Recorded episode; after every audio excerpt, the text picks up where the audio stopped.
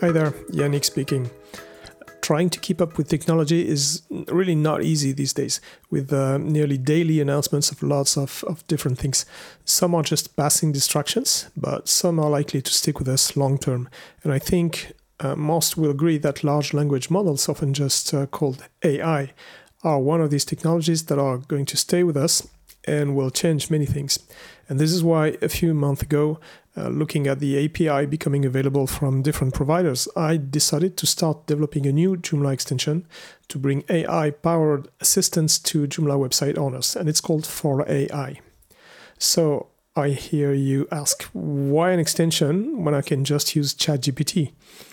Uh, I believe ChatGPT like interfaces are a good fit for many use cases, but not the best for all. And the in the blog post, I um, I provide a link to an article by Amelia uh, Wattenberger about that. Uh, there are drawbacks to using chat-based tools. For instance, you need to write your question, and to get a good result, uh, it may take multiple attempts. Writing the right questions is really not for everyone.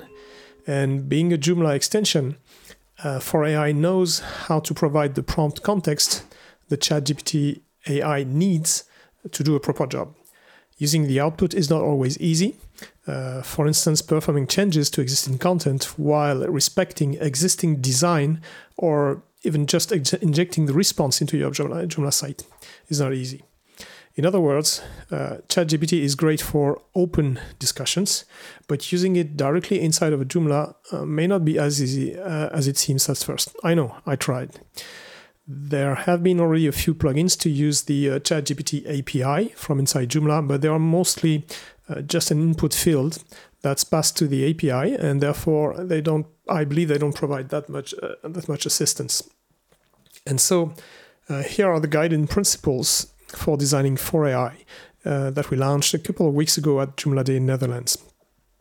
First, uh, integrate directly with Joomla 3 and 4, where it makes sense to use AI in practical ways for common tasks.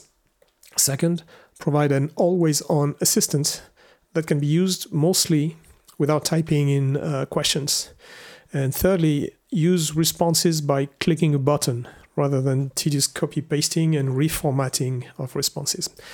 Uh, and so here comes 4AI. I, I won't bother you with with a detailed description, obviously, um, but there's a, a 4AI product page on our website, and I'll link to that.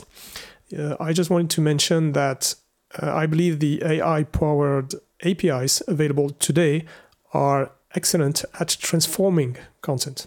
Things like spelling, rewriting for clarity or better syntax, uh, writing a summary, um, near perfect translations to many languages, or maybe writing a Facebook post or Twitter thread, uh, finding related keywords. There are plenty of things you can do.